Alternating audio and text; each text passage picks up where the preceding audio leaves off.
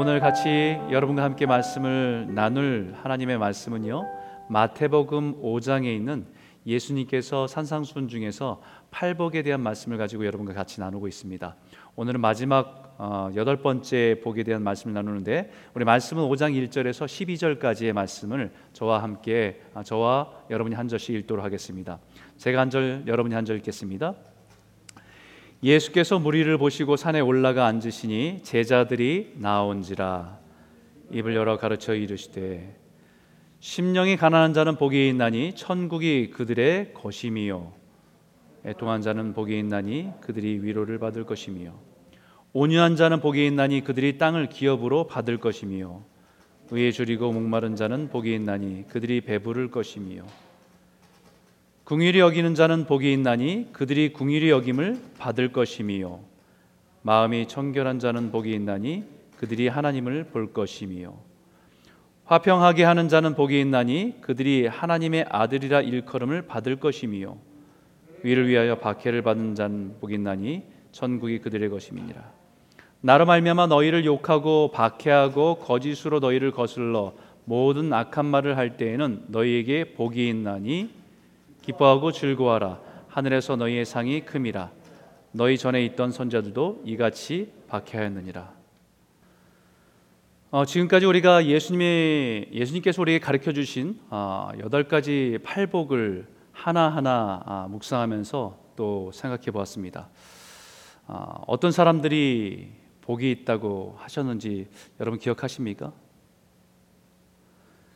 심령이 가난한 자, 애통하는 자, 온유한 자, 의에 줄이고 목마른 자, 궁휼히 여기는 자, 마음이 청결한 자, 화평하게 하는 자, 의를 위하여 박해를 받는 자. 이런 사람들이 예수님께서는 복이 있다라고 분명하게 말씀하셨어요.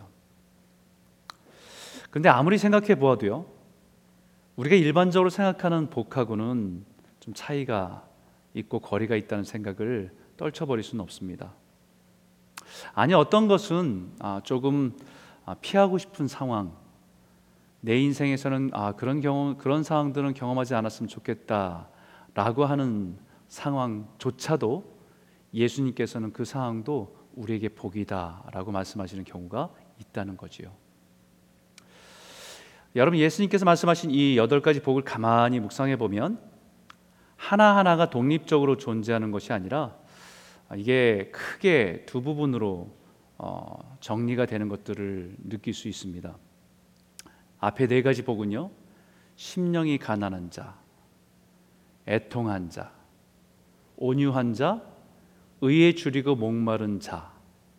이 네 가지 복은 하나님을 향해서 우리 영적인 실체를 깨달아 하나님께로 나아가는 자의 모습입니다. 다시 말하면 우리 인생의 복의 근원 대신 하나님 앞에 우리가 한 걸음 한 걸음 찾아가는 자의 모습이라고 할 수 있습니다. 내 자신이 하나님 앞에서 얼마나 가난한 자인지 우리가 하나님 앞에서 영적으로 파산 상태에 있는 자인 것을 깨달아 나의 죄에 대해서 영적인 죄에 대해서 애통하면서 눈물을 흘리며 은혜를 구하는 자리에 있는 사람.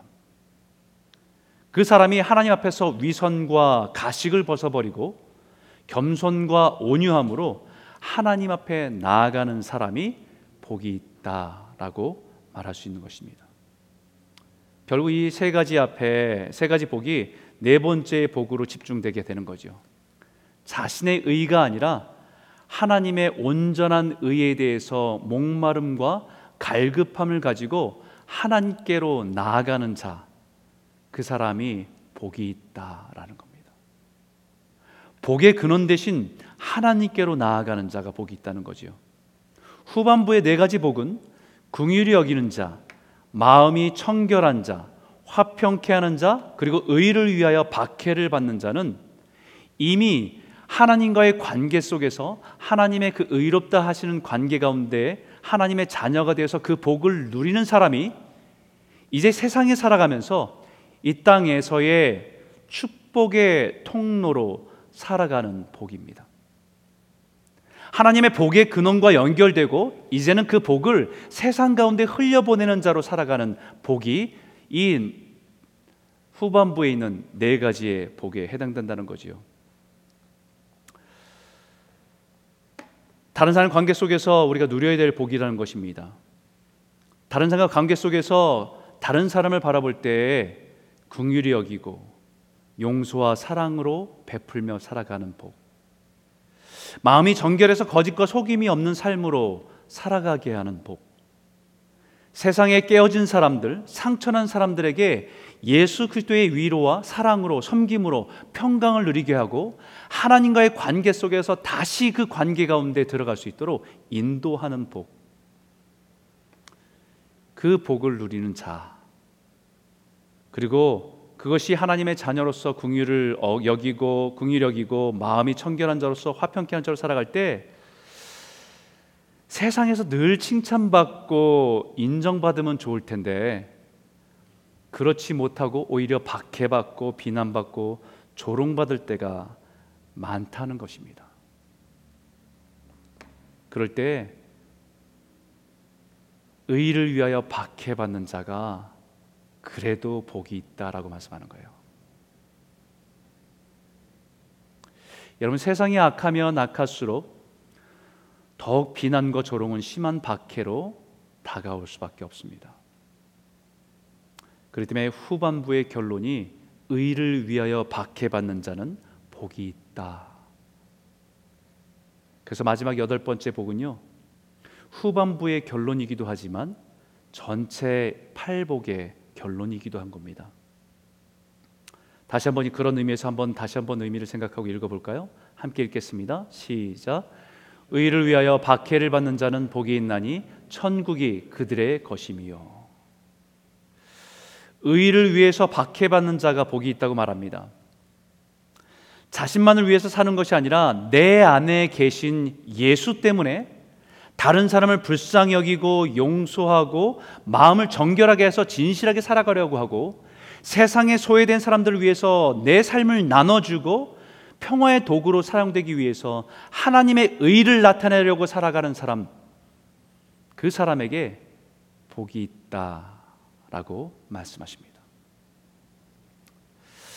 다시 이것이 이 팔복의 결, 결론이기 때문에 구체적으로 한 절이 아니라 풀어서 의를 위해서 복을 받는다는 것, 박해를 받는다는 것이 무엇인지를 설명하고 있는데요. 11절이 이렇게 말합니다. 나로 말미암아 너희를 욕하고 박해하고 거짓으로 너희를 거슬러 모든 악한 말을 할 때에는 너에게 복이 있나니 의를 위해서 박해를 받는다는 말은 바로 누구 때문에 박해를 받는 거냐면 예수 그리스도 때문에 받는 박해입니다. 예수님 때문에 받는 손해입니다. 예수님 때문에 받는 자존심이 무너지는 상황입니다. 영적으로 소망 없는 우리에게 하나님의 의, 예수 그리스도를 힘입어 우리가 의롭다함을 받은 우리가 하나님의 자녀가 된 우리가 예수님을 따르고 예수님을 닮아가는 그 의를 위해서 살아갈 때 받는 박해와 고난을 말하는 것입니다. 다시 말하면 예수님을 따르는 사람이기 때문에 받는 고난과 어려움입니다. 여러분, 예수님 때문에 남들에게 욕먹어 적 있습니까? 예수님 믿는 것 때문에 누구에게 맞아본 적 있으세요? 예수님의 가르침을 따라 살려고 하다가 다른 사람에게 악한 말, 험한 말, 비웃음이나 조롱을 들은 때가 있습니까? 사실 오늘날 예수 믿는 사람들이 세상 사람들에게 욕을 많이 먹기는 먹지요. 비난도 많이 듣습니다. 얼마 전에 한국의 한 국회의원 후보로 나온 사람이 아, 기독교는 대한민국의 척결 대상이다라고 기독교까지 비난하면서 어, 찬송가를 가지고 기독교를 비난하는 가사로 바꿔갖고 개사해서 어, 조롱한 사람이 있었습니다. 더 황당한 것은 그 사람의 아버지가 목사라는 거지요. 그런 사람에게 욕을 먹고 비난당하는 아, 교회가 비난당하고 욕을 먹는 예수 믿는 사람들이 그런 조롱거리가 된 세상을 살아가고 있는 것은 현실입니다.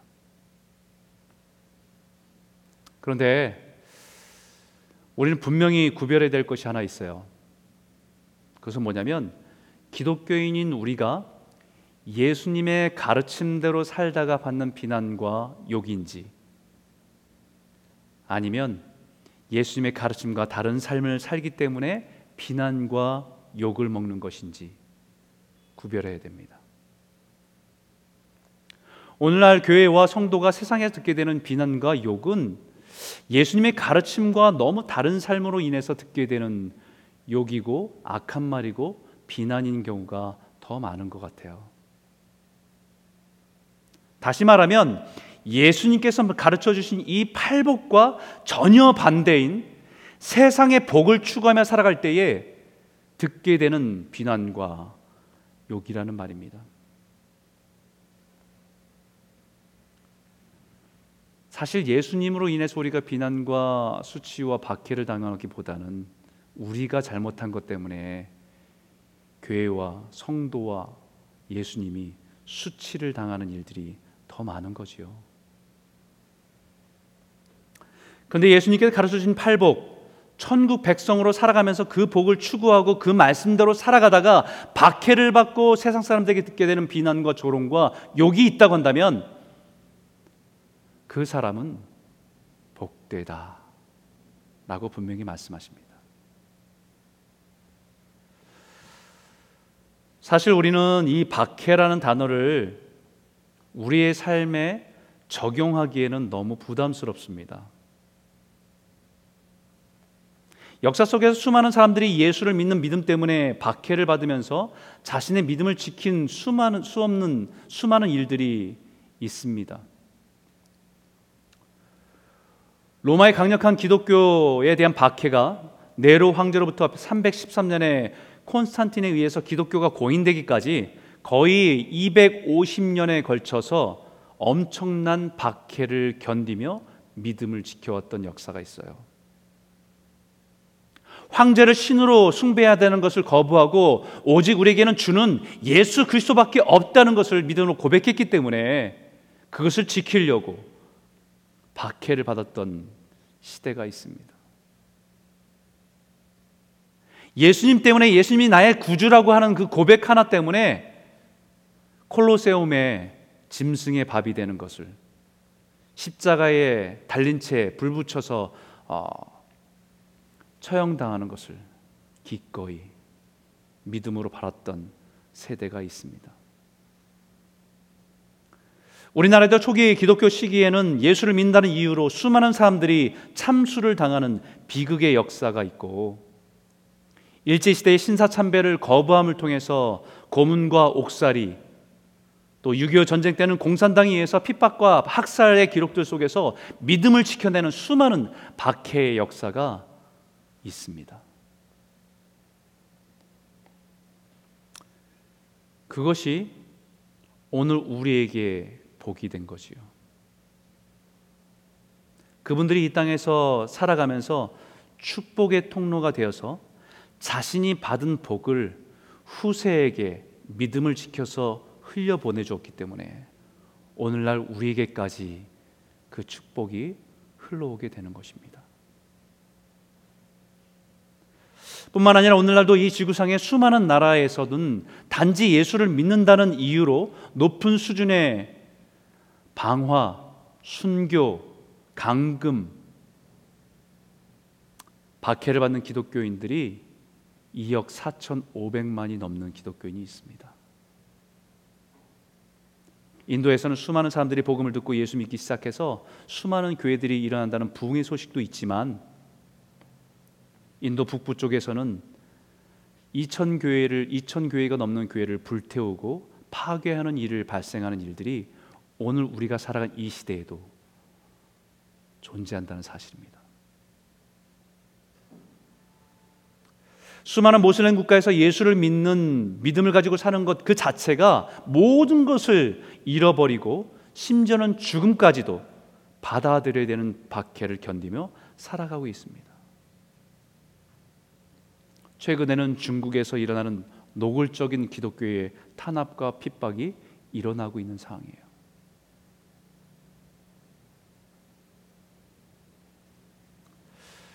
그들에 비하면 우리는 그런 박해를 받는 그리스도인들에게 참으로 부끄럽기도 하고 한편으로는 그런 시대에 살지 않았다는 것, 그런 나라에 살지 않게 된다는 것이 한편으로는 한쪽에 우리 마음에 위안이 되기도 하고 감사가 되기도 합니다. 하지만 의를 위하여 박해를 받는다는 말은 단지 박해받는 시대 박해받는 나라에서 믿음 때문에 고난과 박해를 받는 것도 있지만 우리가 살아가는 이 시대에 우리가 살아가는 이 문화 속에서 우리가 견디고 이겨내야 할 고난과 박해가 있다는 것을 분명히 말하고 있는 겁니다.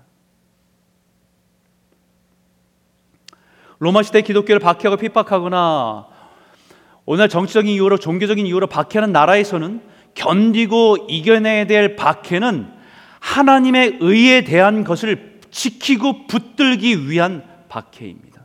믿음의 싸움입니다. 그러나 오늘날 우리가 이 시대에 살아가는 우리들에게는 우리가 살아가는 이 세대에는 우리가 받아야 될 박해는 세상의 관계 속에서 하나님의 의를 추구하다가 받는 어려움과 고난입니다. 첫 번째 박해는 하나님의 의로 하나님의 백성이 되는 믿음 그 자체를 지키기 위한 고난과 박해였다고 한다면 두 번째 박해는 하나님의 의를 이 세상에 추구하고 실현하기 위해서 받는 고난과 박해입니다.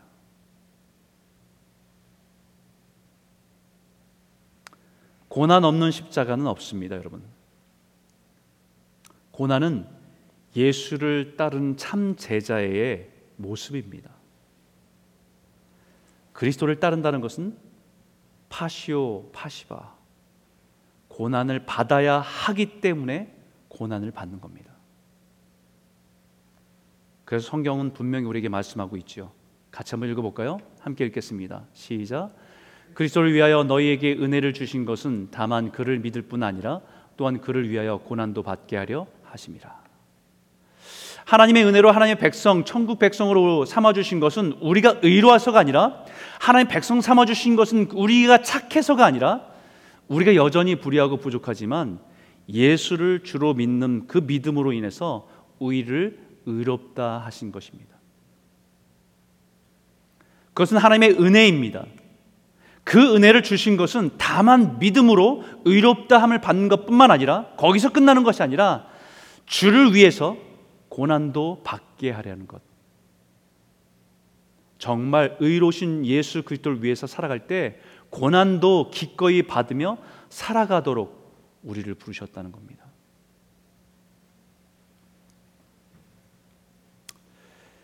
그리스도인에서 하나님의 자녀가 된 것이 하나님의 은혜이고 우리가 누리는 특권입니다. 그러나 반드시 그리스도를 위하여 고난 받는 것 또한 우리에게 특권입니다. 그 디모데에게 사도 바울이 이렇게 말하지요.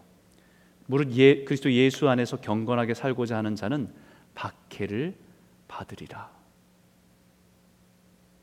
언제요? 말세가 가까우면 가까울수록. 우리가 살아간 세대가 정치적으로 종기적으로 박해란 시대나 문화는 아니지만 세상은 불경건하고 타락한 세상에 살아간 우리가 예수님의 말씀대로 진리대로 팔복의 원리대로 살아가려면 경건하게 살려고 할 때 받는 고난도 복이라는 것입니다.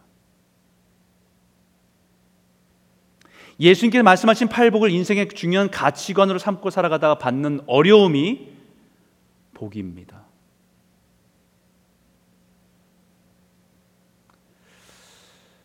얼마 전에 우리 성도님들과 전화 통화하고 매일 성경을 갖다 주면서 잠깐 거리를 두면서 이렇게 만나서 어, 대화를 나눈 가운데 어, 우리 어른들 중에서 이런 분들이 있더라고요. 말씀을 들으면서 너무 고맙대요. 감사하대요. 그런데 말씀대로 살아가는 게 너무 어렵대요.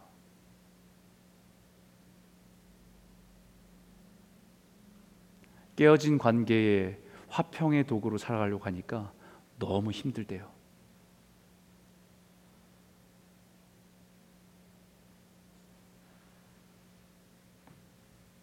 그래서 고난입니다.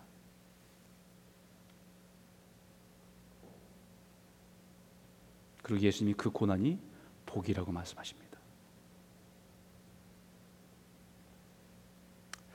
우리가 가난한 사람들과 어려움이 있는 사람들의 이야기를 듣고 그들이 궁유 여기는 마음을 갖고 마음에 불쌍하다라고 하는 동정심에서 끝나지 않고 내가 가지고 있는 것을 나눠 줄때 내 삶이 예전보다 더 어려워지고 부족함을 경험하는 것이 고난입니다.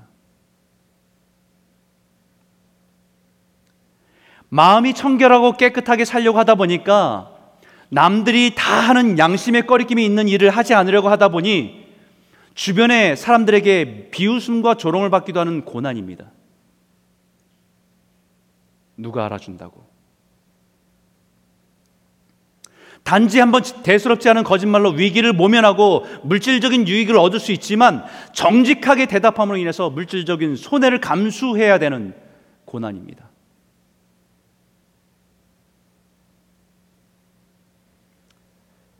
갈등과 반목으로 서로를 헐뜯고 미워하고 비난하는 사람들을 화해시키고 중재하는 중재하려다가 감사하다는 말은커녕 네가 뭔데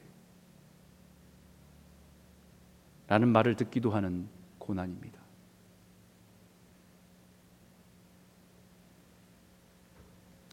이런 고난이 바로 예수를 믿기 때문에 예수님 가르친 대로 살려고 그의 의를 따라 살려고 하다가 받는 고난입니다.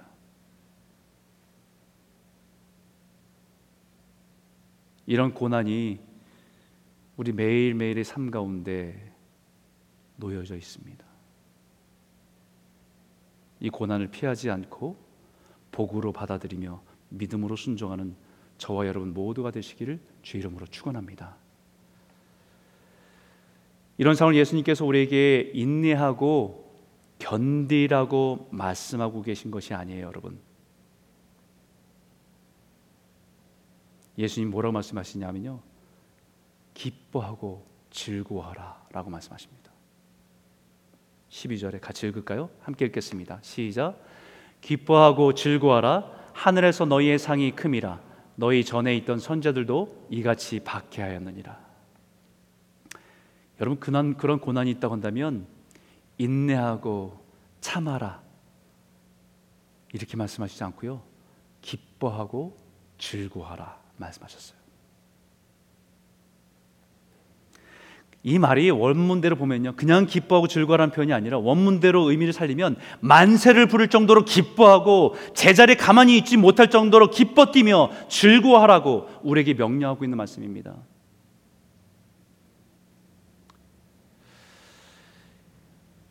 이 표현대로라고 한다면 가장 이 표현에 가깝게 표현한 사람들이 누군가 생각해 봤더니요.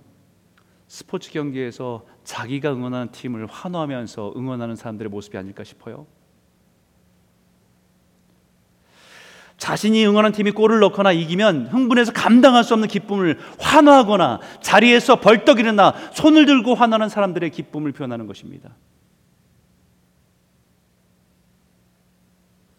마치 그와 같이 우리가 그런 고난을 만날 때 기뻐하고 즐거워라고 말씀하는 거예요.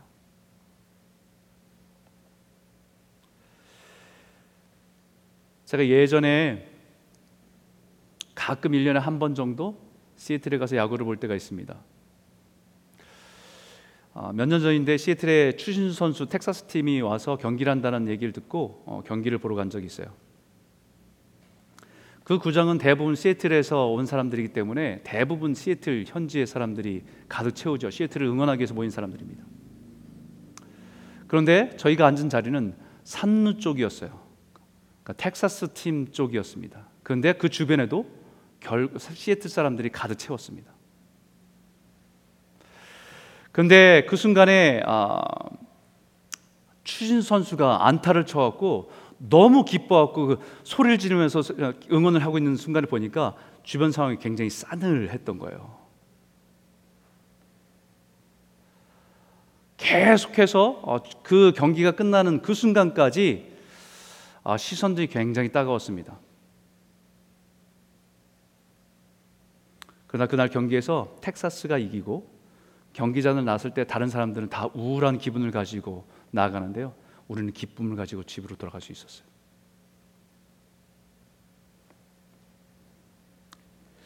예수님께서 우리에게 그리스도 예수 안에서 경건하게 살려고 하다가 고난 당하는 것이 있다면 기뻐하고 즐거워하라 라고 말씀하시는 것입니다. 왜냐하면 그 고난을 통해서 내가 세상에 속한 사람이 아니라 하나님의 나라 천국에 속한 사람인 것을 말하기 때문입니다.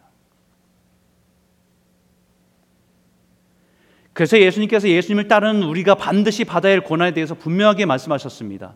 세상이 너희를 미워하면 너희보다 먼저 나를 미워한 줄을 알라. 너희가 세상에 속하였으면 세상이 자기 것을 사랑할 것이나 너희는 세상에 속한 자가 아니요 도리어 내가 너희를 세상에서 택하였기 때문에 세상이 너희를 미워하느니라. 여러분 우리가 살아가는 세상이 점점 주님이 보시기에 좋아지고 있습니까? 나빠지고 있습니까? 여러분 보실 때는 어떠세요? 지금 이 세상이 하나님 보실 때 점점 거룩하고 선하고 아름다워지고 있습니까? 아니면 그 반대로 점점 멀어지고 있습니까?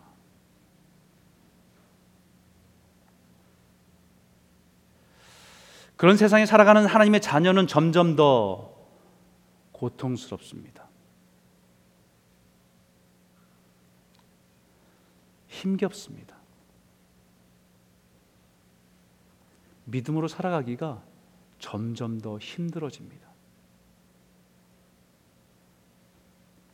말씀을 따라 그대로 순종하며 살아가기가 점점 더 어려워집니다.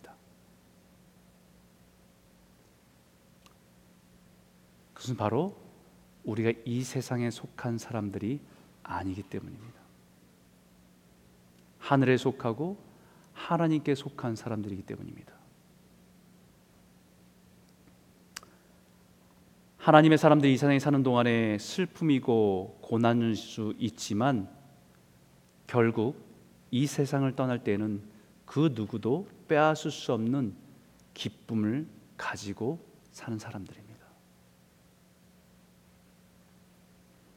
우리에게 주어진 인생을 살아가면서 세상에 속한 기쁨보다 하늘에 속한 기쁨과 은혜를 가지고 살아가는 저와 여러분 모두가 되시기를 주의 이름으로 축원합니다.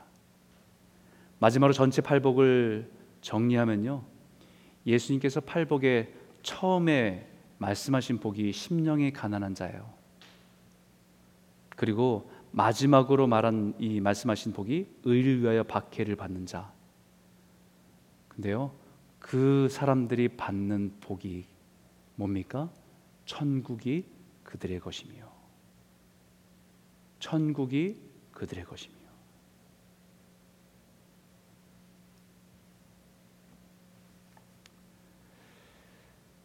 이 팔복은요 궁극적으로 천국을 바라보고 천국 백성으로 살아가는 사람들이 추구해야 될 복임을 분명히 말씀하고 있는 것입니다.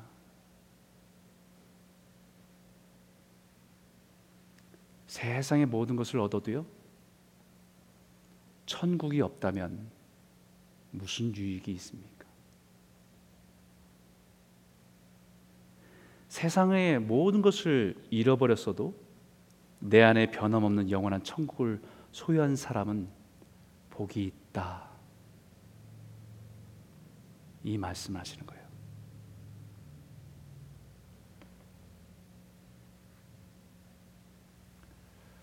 저와 여러분이 이 천국 백성으로 하나님의 이 하나님의 나라에 대한 복을 가슴에 새기고 소망으로 품고 살아가는 기쁨과 은혜가 저와 여러분 삶 가운데 가득하기를 주의 이름으로 축원합니다. 우리 마지막 줄 한번 같이 한번 읽어볼까요? 함께 읽겠습니다. 나는 이제 너희를 위하여 받는 괴로움을 기뻐하고 그리스도의 남은 고난을 그의 몸된 교회를 위하여 내 육체에 채우노라. 사도 바울이 고백하듯이 천국을 소유한 기쁨, 천국을 소망한 기쁨이 있어서 그리고 그 기쁨을 가지고 이 땅에서 예수님을 따라 살아가는 그 삶을 살아가겠다는 고백입니다. 그렇기 때문에 우리의 인생은요, 그 기쁨을 우리의 삶에 채우는 시간들입니다. 사랑하는 성도 여러분, 그 고난을 두려워하지 말고 오히려 천국에 속한 사람으로 기뻐하고 즐거움으로 넉넉히 이기시는 천국의 은혜를 누리시는 우리 모든 성도님들 다 되시기를 주의 이름으로 축원합니다.